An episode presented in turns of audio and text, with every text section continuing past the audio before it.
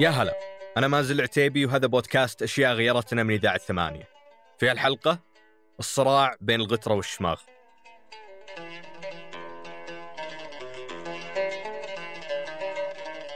في أشياء كثير تقدر تربط فيها هوية الشعوب. الفنون، الأكل، اللغة والأهم من كل ذا اللبس.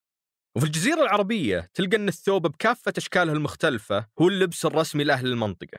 ولكن الشيء اللي ممكن تتميز فيه السعودية عن بقية الدول هو لبس الشماغ اللي هو الأحمر أكثر من لبس الغترة وهي البيضة أصل الشماغ ما هو واضح بعض الدراسات تقول أن أصله يرجع البلاد ما بين النهرين في العراق لأن بعض التماثيل للملوك كانوا لابسين فيها شيء يشبه الشماغ بس إنه عاصب على رأسه بدل الطريقة اللي إحنا نعرفها.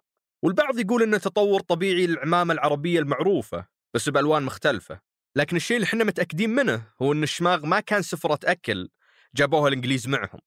وهذه معلومة مغلوطة تتكرر في المجالس ولا لها أصل. أنا أنا قريته شفته ما لقيته في كل من كتب عن حادثة السبلة ما تحدث عن الموضوع هذا. ولا لقيت ولا حتى المستشرقين اللي كانوا مع البريطانيين. وتاكيدا لكلام منصور. هذا جزء من مقابلة في 2016 العبد العزيز العجلان يتكلم عن صناعة الشماغ في بريطانيا. إحنا احتفلنا بمرور 100 سنة على إنشاء مصانع الشماغ البسام في بريطانيا قبل بضع سنوات.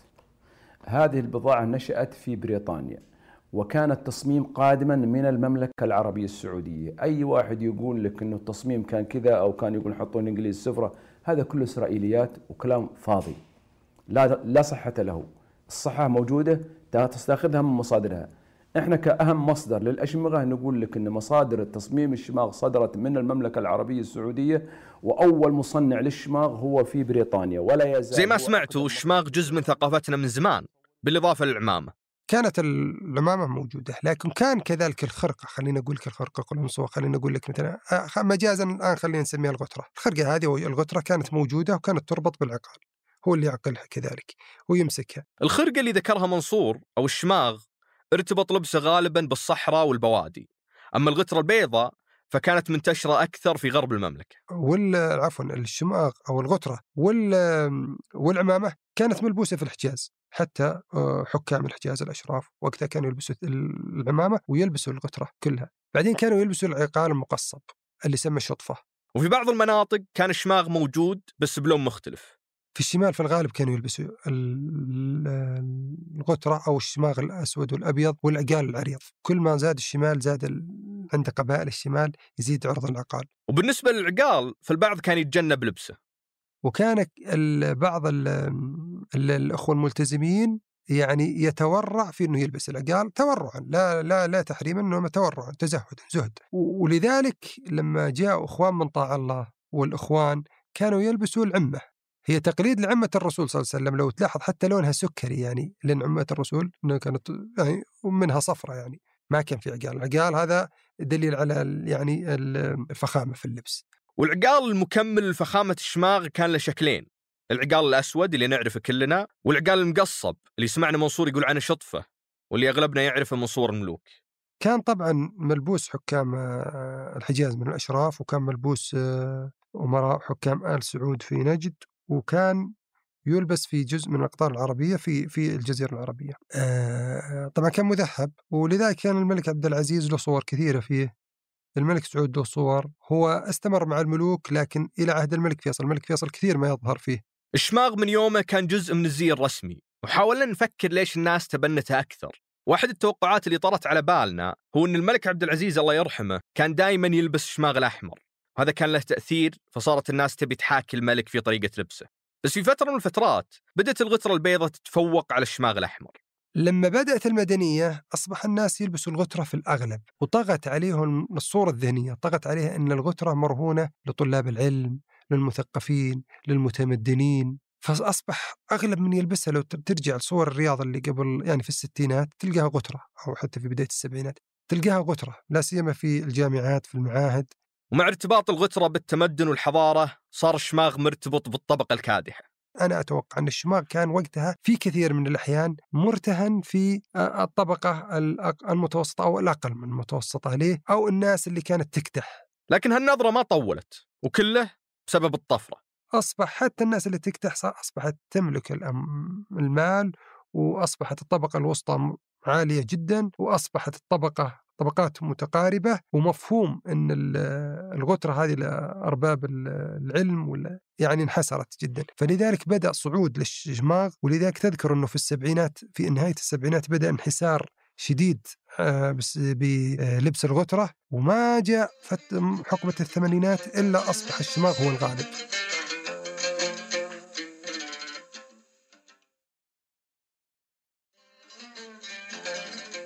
قبل الفاصل تكلمنا عن عودة الشماغ لتصدر مشهد اللبس في الثمانينات بسبب تأثير الطفرة. وهو شيء كان الواحد يقدر يلاحظه في المناسبات الرياضية. لو تشوف مباراة كرة القدم تلقاهم ثوب أبيض في الصيف طبعا ثوب أبيض وشماغ أحمر. هنا أصبح التحول يعني الانتقالية انتقال من من زي إلى زي. الطفرة كذلك خلت الناس تفكر في تجديد الشماغ. أصبح التحول أيضا أنه بدأوا يلبسون موضات لذلك ظهر الشماغ العنابي عند بعض الشباب وانتشر. انتشر بشكل كبير حتى لما تشوف الملاعب تشوف جزء كبير في ناس لابسين النبي لكنه بعد فترة الشماغ بحكم إنه ثابت يرجع يرجع اللبس الأصلي. ما هو بس الشماغ الوحيد اللي يحاول يواكب الموضة، لأن الغترة في منتصف التسعينات قررت ترجع بشكل جديد ولقت قبول بين الناس. ظهر لبس جديد ربما إنه كان قديم وعنده يعني غاب عن المشهد لكنه رجع اللي هي غترة البرد اللي يسمونها كذا هم يسمونها كذا غترة البرد اللي غترة الثخينة هذه. وبدأت فيها الألوان هي كانت سكرية بدأت منها الألوان بدأ منها الرمادي بعد اللون السكري هو الأكثر. بدأ الرمادي والخطوط فيها وبدأت أيوه بدأت وبدأت تتوسع. أبدا ما كانت مشاهدة في الثمانينات. ولا السبعينات أيوه. ظهرت في منتصف التسعينات. يمكنها كانت موجودة أول بس بشكل منحسر لكنها هي ظهرت أكثر في في التسعينات والآن تنتشر كل سنة عن الأخرى تنتشر أكثر. وكان عندي ملاحظة طرحتها على منصور وهي لبس الشماغ انتشر في السعودية أكثر من باقي دول الخليج اللي يفضل أهلها لبس الغترة البيضاء. الغترة طبعا أتوقع أنها يعني هذا زي وطني لكنه برضه له عوامل مثل عوامل الرطوبة تأثر على الشماغ أكثر والشماغ ثقيل أكثر والشماغ ما أخفيك أنه هو في الغالب يعني يقترن في المناطق شمال المملكة والأردن وفلسطين والنجد واليمن برضه. هذا تلقاه كثير. لكن لما تجي مثلا للخليج العربي لا تلقى الغترة يعني هذا هذا عرف. وكذلك تلقى في الحجاز الغترة يعني حتى لما التمدن ذا كانت الغترة حاضرة بقوة. آه لكن هي طبعا آه أعراف وعادات ثابتة للمجتمعات. وبطبيعة الحال هذه الأعراف والعادات تبدأ تنعكس على الشخص من عمر صغير. أول كان الطلاب في الابتدائي يعني خليني أقول لك إذا ما لبسها في أولى ابتدائي. إذا ما لبسها في أولى ابتدائي ثاني ابتدائي. بيلبسها بثالث برابع بخامس سادس في الغالب يلبسها في الابتدائي متوسط في الغالب لابس. الشماغ. الشماغ. هذا هذا في السبعينات والستينات والثمانينات. التسعينات بدأ بدأ بدأ شوي شوي لكنه في الألفية خلاص. أنت الآن تشوف الطلاب الجامعات بدون شماغ مو بدون طاقية ولا تقول بدون عقال بدون شماغ بالكامل. فعلا. الفترة هذه التعامل مع الشماغ والغترة يحصرها غالبا في المناسبات والعمل الرسمي. حتى كثير من الموظفين في القطاع الخاص اليوم يشتغلون بدونها.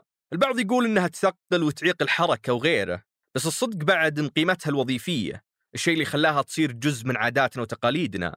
هالشيء شبه انتهى. اليوم أغلبنا يعيش ويشتغل في أماكن مغلقة فما يشيل هم ضربة الشمس ولا تأثير البرودة بنفس قوة قبل. فتحول الشماغ والغتره من أشياء ضرورية لعادات وتقاليد اجتماعية. وما دمنا نتكلم عن العادات الاجتماعية فكان في عادة متعارف عليها مع شراء الأشمغة. نختم بها ونذكركم في نهاية الحلقة مقتطف من حلقة الأسبوع الجاي. الشماغ أول أنت تبي شاريه للعيد؟ أنت الحين شاريه قبل العيد بخمس أيام. فالله يعينك ليلة العيد وقبل العيد لازم تلينه لأنه هو يجي منشة كامل يعني ماسك عليه نشا مادة النشا كثيرة. فلا بد أنك تنقعه في الموية لمدة يوم 12 ساعة إلى آخره يعني ساعات معددة عشان يلين ويصير مرن شوي. لذلك كانت في فترة الأعياد في الثمانينات كان الطفل إذا لبس حتى وهو منقع لبس الشماغ تلقى يعني مثلا مرزام ثابت كأنه هرم وكان واقف كذا كأنه خشب مثل فستان العروسة يسمونه الشيفون والكلوش وزي كذا. فكان يابس يعني مع اللبس اللبس اللبس يبدأ.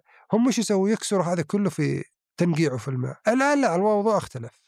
الخامة نفسها صارت أقل يعني ولين ومأخوذ في في الحسبان. لا لا تنقيعة اللون لا لا لا بس عشان آه إنه متماسك مرة منشي مرة فيخففون النشا فيه.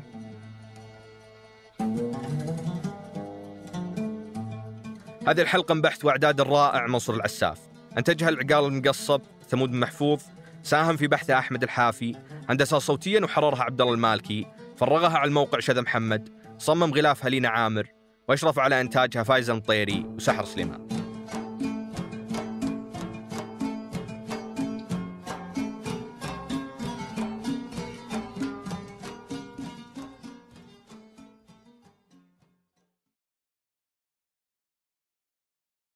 الأدغم لقبه. الأدغم بدأ في خليني أقول لك 77 ثم 78 لكن ذاع صيته بقوة في سنة 81 82 83 تملك المشهد في الكامل.